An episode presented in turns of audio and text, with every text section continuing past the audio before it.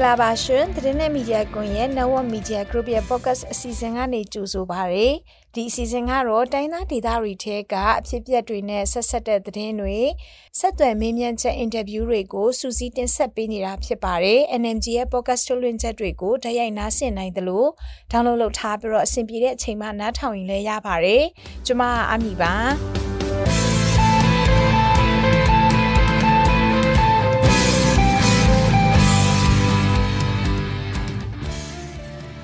တစ်တုံညနှစ်ခွန်စစ်စင်ရေးထဲမှာအယက်သားထိခိုက်သေးဆုံးမှုအယက်သားတွေနေတဲ့နေရာတွေကိုပြစ်မှတ်ထားတိုက်ခတ်ခံရမှုတွေကြောင့်ပျက်စီးဆုံးရှုံးမှုတွေကတရက်ထက်တရက်ပိုပြီးတော့များလာပါတယ်စစ်တပ်ဘက်ကအရေးနှိမ့်လာတာနဲ့တပြိုင်နက်တည်းလေကြောင်းပစ်ကူတွေကိုလည်းခက်စိတ်စိတ်သုံးလာပါတယ်တစ်တုံညနှစ်ခွန်စစ်စင်ရေးကာလအတွင်းတရုတ်နယ်စပ်ကကုံသွယ်ရေးအခြေအနေစစ်စင်ရေးရဲ့နောက်ဆုံးအခြေအနေတွေကိုတင်ဆက်ပေးပါမယ်ရှင်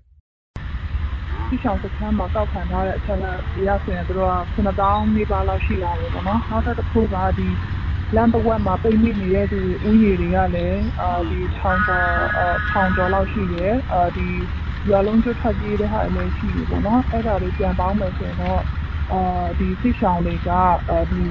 9000ကျော်လောက်ရှိလာတဲ့အခြေအနေမျိုးတွေရှိတာပေါ့နော် အခုလောလောဆယ်ကဒီမြို့တော်တော်များများကအဲဒီလိုမျိုးတရားတွေကလည်းပြတ်တယ်ပေါ့နော်တရားကလည်းဒီ6ခုလောက်ပြည့်စည်ပြီးသွားတဲ့အနေအထားမျိုးရှိတော့အပေါ်လုံးကတော်လန်းနေနဲ့ပတ်သွားတယ်ဒီ highway လမ်းလည်းသွားလို့မရတဲ့အနေအထားမျိုးမှာအဲဒီစစ်ဆောင်တွေကအာပန်းဖို့နေနေအဲဟာတွေကအရန်ကိုအခက်အခဲဖြစ်တယ်ပေါ့နော်အာ လာရှိုးမြို့ထဲလောက်ကပဲ NGO တွေ INGO တွေကထောက်ပံ့ပေးနိုင်တဲ့ဟာတွေကအထိုက်ရောက်ရတယ်ဒီလာရှိုးမြို့ပေါ်မှာရှိတဲ့ဒီအာစစ်ဆောင်ကန်တို့အာဒီကုခိုင်နမ်ခမ်တဲ့ပိနီဘတ်တို့ပေါ့နော်အာအဲဒီမြို့နယ်တွေမှာကြတော့အထောက်ပံ့တွေအရင်နဲ့တယ်ခါးထားဖို့တော့ကရုံးကန်နေရတဲ့အနေအထားမျိုးရှိတယ်ပေါ့နော် ဒီရတာတည်ဆုံးမှုကအခုလောလောဆယ်မှာကဟိုခုချီတလားကျော်တင်မှာတော့ရတာတစ်ခါတည်ဆုံးမှုကတောက်ခံရရှိတလားက90ကျော်ရှိတယ်နော်အဲ့ဒါမှဒီလိုမျိုးပဲရောက်ပါတယ်အဲဒီနောက်ထပ်တစ်ခုကဒီထိခိုက်မှုတွေနဲ့အရတာကဒီ200ကျော်လောက်ရှိတယ်ပေါ့နော် တာအမျိုးသမီးအဖွဲ့အစည်း TWO ပြောရေးဆိုခွင့်ရှိသူကတစ်တုံညာနှစ်ခွန်စစ်စင်ရေးအတွင်းစစ်ဘေးရှောင်တွေရဲ့အခြေအနေအယက်သားထိခိုက်သေးဆုံးမှုနောက်ဆုံးအခြေအနေတွေနဲ့ပတ်သက်ပြီးတော့ပြောပြသွားတာပါ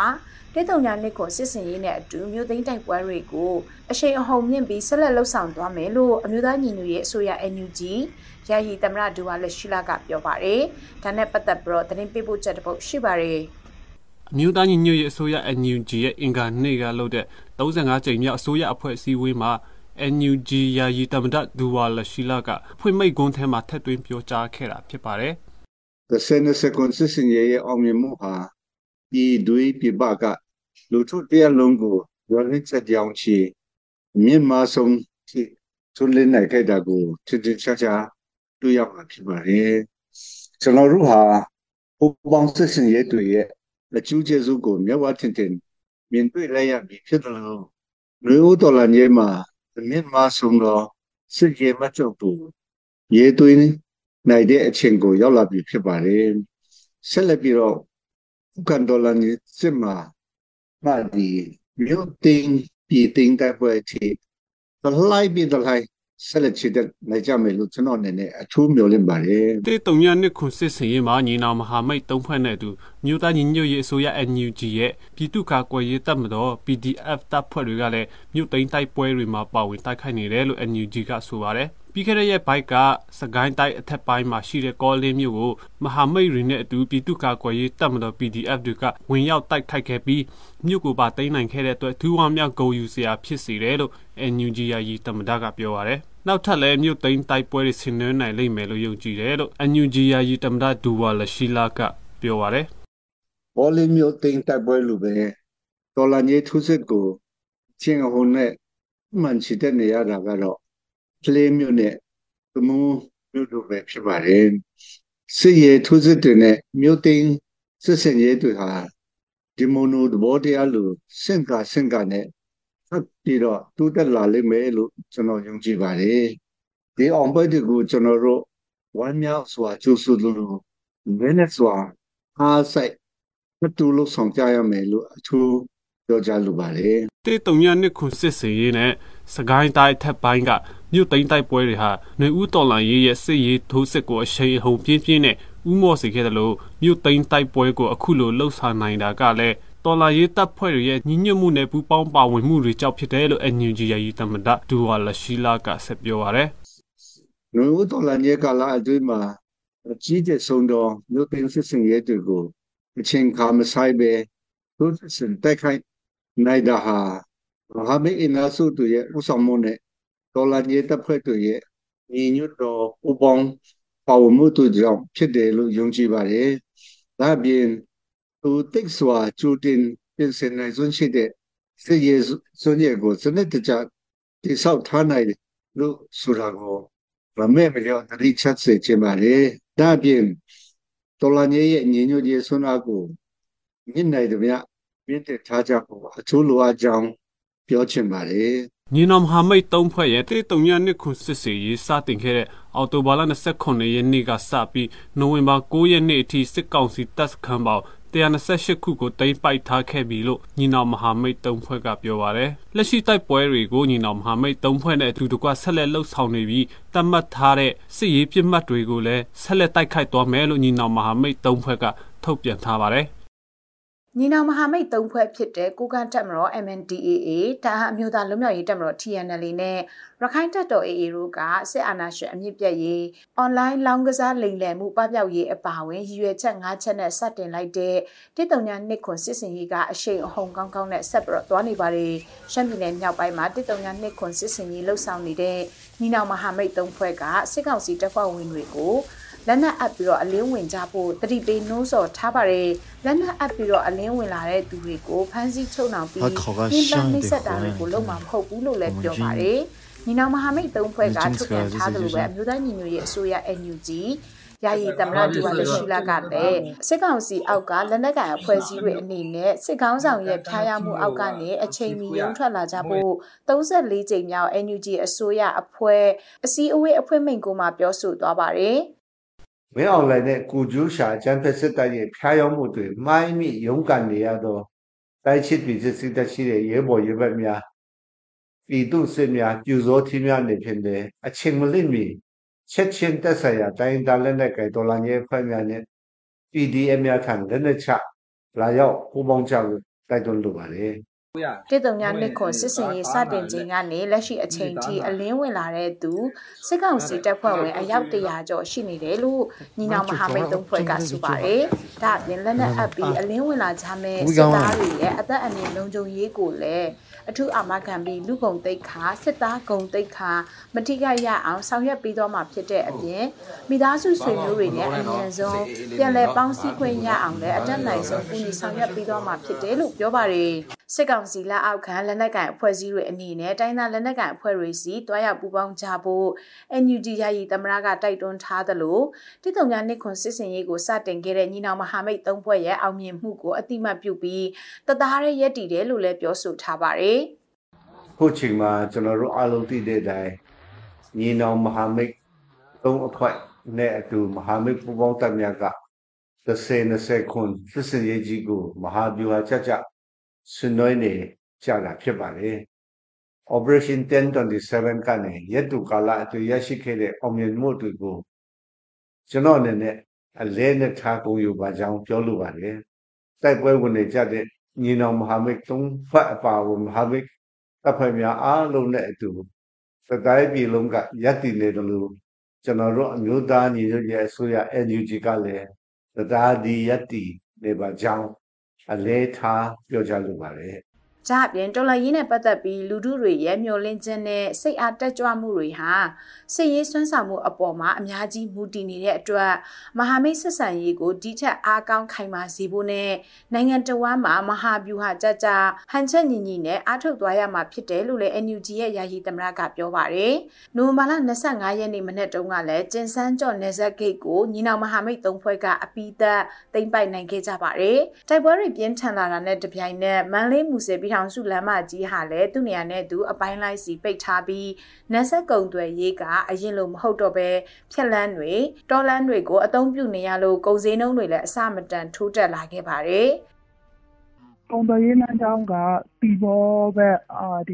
သွားတဲ့တံတားလည်းအဆင့်အင်တံတားလည်းပျက်တယ်ပေါ့နော်။ကျောက်မဲဘက်တံတားကလည်းပျက်တယ်။နောက်ထပ်တခုကကွတ်ခိုင်-မူဆယ်ဘက်သွားတဲ့လမ်းကြောတွေကလည်းပိတ်ထားတယ်။ အကုန်လုံးကမရမကတောလမ်းကနေသွားကြတယ်။တောလမ်းကလည်းအရမ်းအန္တရာယ်များတယ်။ဒီတောလမ်းမှာဆိုရင်လည်းဥပမာကွတ်ခိုင်ဘက်မှာဆိုရင်လည်းဂိတ်တွေအများကြီးဖြတ်ရတယ်။ ERO ဂိတ်တွေဖြတ်ရတယ်ပေါ့နော်။ဥပမာတချို့ ERO တွေကပြန်ပြီးမှဂိတ်ကြေးတွေတောင်းတာမျိုးတွေရှိတယ်။ကုန်ဈေးနှုန်းတွေလည်းတက်လာတယ်။ဆီဈေးတွေ၊ဆန်ဈေးတွေကတော့ပြန်တက်လာတဲ့အနေအထားမျိုးတွေရှိတော့တချို့သောမြို့နယ်မှာဆိုရင်အလုအယက်တွေ ဝယ်ထားတဲ့ဟာတွေရှိတယ်။တချို့ကလုံးဝကိုပြတ်လပ်တဲ့အနေအထားမျိုးတွေရှိတယ်ပေါ့နော်။ဥပမာကွတ်ခိုင်ဘက်ခြမ်းမှာဆိုရင်လည်းဆန်းတစ်ဗူးလောက်ရှိတဲ့ဆီတဗူးကိုတောင်မှသူတို့က၂သောင်း၊၃သောင်းလောက်ပေးဝယ်နေရတဲ့အနေအထားမျိုးတွေရှိတယ်ပေါ့နော်။မီးကလည်းတမြို့လုံးပြတ်တယ်။တချို့သော လားရှိုးဘက်မှာဆိုရင်လည်း ပြန်ပြီးမှ ဆီဈေးတွေ၊ဆန်ဈေးတွေ တဖြည်းဖြည်းပြန်တက်လာတဲ့ အနေအထားမျိုးတွေရှိတယ်။မူဆယ်ဘက်မှာဆိုရင်လည်း အလုအယက်နဲ့ ဆီတွေ၊ဆန်တွေ ဝယ်ထားတဲ့ဟာတွေ ရှိတယ်ပေါ့နော်။ကုန်ဈေးနှုန်းကတော့ တော်တော်တက်တယ်။တရုတ်ဘက်က အခုက ကုန်သွယ်ရေးက နည်းနည်းပါးပါးတော့ ဝင်တယ်။သို့သော်လည်းပဲ အရင်ကထက် အရင်တုန်းကလိုမျိုး ပုံမှန်ဝင်တာမျိုးတွေ မဟုတ်ဘူးပေါ့နော်။ပုံမှန်ဝင်တာမျိုး မဟုတ်ဘူး။အများအပြား မဝင်နိုင်ဘူး။အခုဒီ တရုတ်ဘက်ကနေဒီမှာဝင်တဲ့ ပစ္စည်းတွေက အရမ်းကို ခက်ခက်ခဲခဲရောက်တယ်။မူဆယ်လောက်ဘက်ထိပဲ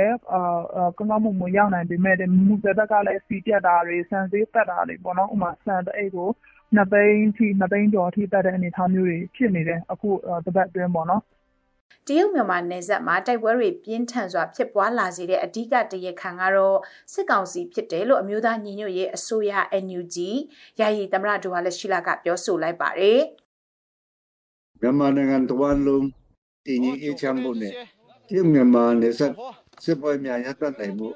စစ်ကောင်စီတာအဓိကဖြစ်ပါတယ်။တိုင်းသားပြည်သူတရားလုံးတောင်းဆိုနေတဲ့စစ်တပ်နိုင်ငံကြီးမှာထွက်ရေးအာဏာရှင်စနစ်ဖြစ်သိမ်းရေးနဲ့ဥက္ကဋ္ဌမကိုဖန်တီးခွင့်အပြည့်အဝရှိတဲ့ Federal Democracy စနစ်ကိုထူထောင်ဖို့အာဏာသိမ်းမဲအောင်လိုင်းနဲ့စစ်လို့ဆိုအပေါင်းပါများကလက်ခံလိမ့်ဒီနေ့ဖြစ်ပေါ်နေတဲ့ ပဋိက္ခပက္ခများအများရတဲ့သွားနိုင်ပါတယ်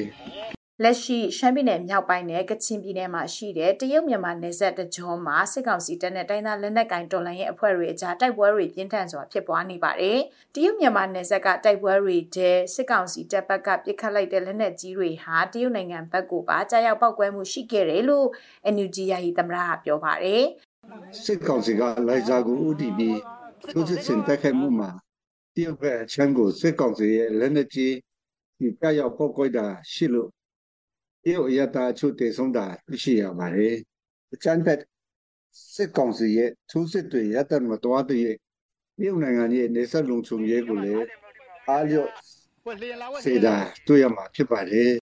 တာတွေ့ရမှာဖြစ်ပါတယ်တရုတ်နယ်စပ်ကတိုက်ပွဲတွေကြောင့်တရုတ်နိုင်ငံသားတွေထိခိုက်ဒေဆုံးတာတွေရှိလာတဲ့အတွက်နယ်စပ်လုံခြုံရေးကိစ္စတွေကိုတရုတ်အစိုးရနဲ့တန်ခင်းတမန်ခင်းပြောဆိုဆက်ဆံမှုတွေ အထူးအလေးထားဆွေးနွေးကြဖို့လိုအပ်တယ်လို့လည်း NUG ယာယီသမ္မတဒူဝါလရှိလာကဆိုပါတယ်စစ်ကောင်စီတပ်ဟာတရုတ်မြန်မာနယ်စပ်မှာရှိတဲ့ KIO KIA ဌာနချုပ်ကိုနိုမာလာဆန်ပိုင်းက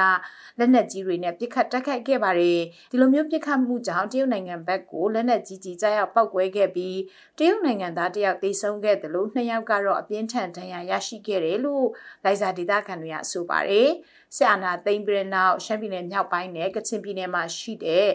တရုတ်မြန်မာနယ်စပ်တကြောမှာတိုင်းသားလက်နက်ကိုင်အဖွဲ့တွေနဲ့စစ်ကောင်စီတပ်တို့အကြားတိုက်ပွဲတွေကြိုကြားကြိုကြားဖြစ်ပွားလာခဲ့ပါတယ်။ အဲ့လိုမျိုးဖြစ်ပွားလာရာကနေပြီးခဲ့တဲ့အောက်တိုဘာလ28ရက်နေ့ကညီနောင်မဟာမိတ်သုံးဖွဲ့ဖြစ်တဲ့ MNDAA ကိုကန့် TNLA တအန်းနဲ့ AA ရခိုင်တပ်တော်တို့ကတစ်တုံညာနှစ်ခွန်စစ်စင်ရေးကိုစတင်လိုက်တယ်လို့ကြေညာလိုက်တာနဲ့တပြိုင်နက်တရုတ်မြန်မာနယ်စပ်တကြောမှာတိုက်ပွဲတွေပြင်းပြင်းထန်ထန်ဖြစ်ပွားလာခဲ့တာဟာဒီနေ့အချိန်ထိဖြစ်ပါတယ် တစ်တုံညာနှစ်ခွန်စစ်စင်ရေးတလတာနီးပါးကာလအတွင်းရှမ်းပြည်နယ်မြောက်ပိုင်းအပြင်စကိုင်းတိုင်းရခိုင်ပြည်နယ်ချင်းပြည်နယ်ကရင်ပြည်နယ်နဲ့ကရင်နီဒေသတွေမှာတိုက်ပွဲပေါင်း925ကြိမ်ထက်မနည်းဖြစ်ခဲ့တယ်လို့မြန်မာမဟာဗျူဟာနဲ့မူဝါဒလေ့လာရေး Institute ISP မြန်မာကနိုဝင်ဘာလ26ရက်နေ့မှာထုတ်ပြန်ပါတယ်ဒီနေ့အနေထားကတော့ကျွန်တော်တို့ခုခံစစ်ကနဲ့ထိုးစစ်ကိုလုပ်ဖို့ကျွန်တော်တို့ကတော့အဲ့ဒီမှာပြင်ဆင်ထားပါတယ်ချင်းပြည်နယ်မှာ တည်းမဟုတ်ပဲနဲ့တခြားဒေသတွေမှာလည်းအဲ့ဒီတံပြန်ထိုးစစ်တွေကိုလုပ်နေတာဖြစ်တယ်လို့ကျွန်တော်တို့ချင်းပြည်နယ်မှာလည်းစကန်ပင်းတိုက်ပွဲအပြင်နေရာဒေသအလိုက်ကျွန်တော်တို့စစ်စင်ရဲကတော့ပို့ပြီးတော့တုံးဖြင့်လာလိမ့်မယ်လို့တော့အဲ့ဒီအတွက်ပြင်ဆင်ထားပါတယ်ထူးသဖြင့်တော့မကြခင်မှာလောက်ကင်ကိုကန့်ကိုလွတ်မြောက်အောင်လုပ်နိုင်လိမ့်မယ်မုံကူဒေတာကိုလွတ်မြောက်အောင်လုပ်နိုင်လိမ့်မယ်လို့ကျွန်တော်တို့ထင်ပါတယ်အဲ့တော့ဘာပဲဖြစ်ဖြစ်စခန်းကြီးတွေနဲ့မြို့ငယ်တွေ ဝန်းရံမှုကနေပြီးတော့မြို့သိမ်းတိုက်ပွဲတွေကြာခင်လာတော့မယ်ဖြစ်တယ်အခုနေဦးတော်ကြီးလှုပ်ရှားမှုအလုံးစုံကတော့ကားငယ်ပုံစံစစ်ကောင်စီရဲ့နေပြီးတော့ကိုဝန်ပတ်ထားတဲ့အခြေအနေဖြစ်ပါတယ်ကားငယ်ပုံစံဆိုတာရှေ့မြောက်ပိုင်းရဲ့ကချင်ပြည်နယ်ရဲ့နောက်ပြီးတော့အနောက်မြောက်တိုင်းက CNF ရဲ့ရခိုင်ဒေသပါအခုကတက်လိုက်တဲ့အခါကျတော့ကျွန်တော်တို့အခုကနေပြီးတော့ကားငယ်ပုံစံဝိုင်းထားနိုင်တယ် အချိန်ကိုရောက်ရှိနေပါအခုက KNU နဲ့ KNDF တို့ကတောင်ပိုင်းကနေနေပြီးတော့ခွေကိုပိတ်ဖို့ကြံမှာတော့ဒေသလိုက်လွတ်မြောက်အောင်လုပ်ကြမယ်တော့ရှိတယ်လို့ကျွန်တော်ထင်ပါတယ်ဒီတစ်တုံညာနှစ်ခွန်စစ်စင်ရေးအပေါ်အမြင်သဘောထားတချို့ကိုနားထောင်ကြကြရတာပါ စစ်စခန်းတွေနဲ့မြို့တွေကိုဆုံးရှုံးလိုက်ရတဲ့နောက်မှာတော့စစ်ကောင်စီဟာတရုတ်မြန်မာနယ်စပ်ကတော်လှန်ရေးအင်အားစုတွေဖော်ဆောင်နေတဲ့တိုက်ပွဲတွေရဲ့နောက်ွယ်မှာတရုတ်အစိုးရပါဝင်ပတ်သက်မှုတွေရှိတယ်ဆိုပြီးဝါဒဖြန့်တာတွေလုပ်နေပါတယ်။ စစ်ကောင်စီရဲ့ဝါရဖြန့် lobby တွေကတော့တရုတ်နဲ့မြန်မာတွေအကြားမုန်းတီးမှုတွေပဋိပက္ခတွေဖြစ်ပွားလာအောင်ကြဲကြဲပြန့်ပြန့်ပြောဆိုလှုပ်ဆောင်လာခဲ့ကြပါတယ်။တိုက်ပွဲတွေဖြစ်ပွားလာရတဲ့အဓိကအကြောင်းရင်းကတော့စစ်တပ်ဟာနိုင်ငံရေးကမထွက်တဲ့အပြင်တိုင်းသားတွေလူလာတဲ့ကိုပိုင်ပြဋ္ဌာန်းခွင့်ကိုကြမကိုဖန်တီးခွင့်ရှိတဲ့ Federal Democracy ပြည်ထောင်စုတည်ဆောက်ရေးကိုလက်မခံဘဲညှင်းပယ်ခဲ့တဲ့အတွက်ကြောင့်ဖြစ်တယ်လို့ NUG ရဲ့ယာယီသမရကထောက်ပြပြောဆိုသွားပါတယ်ရှင်။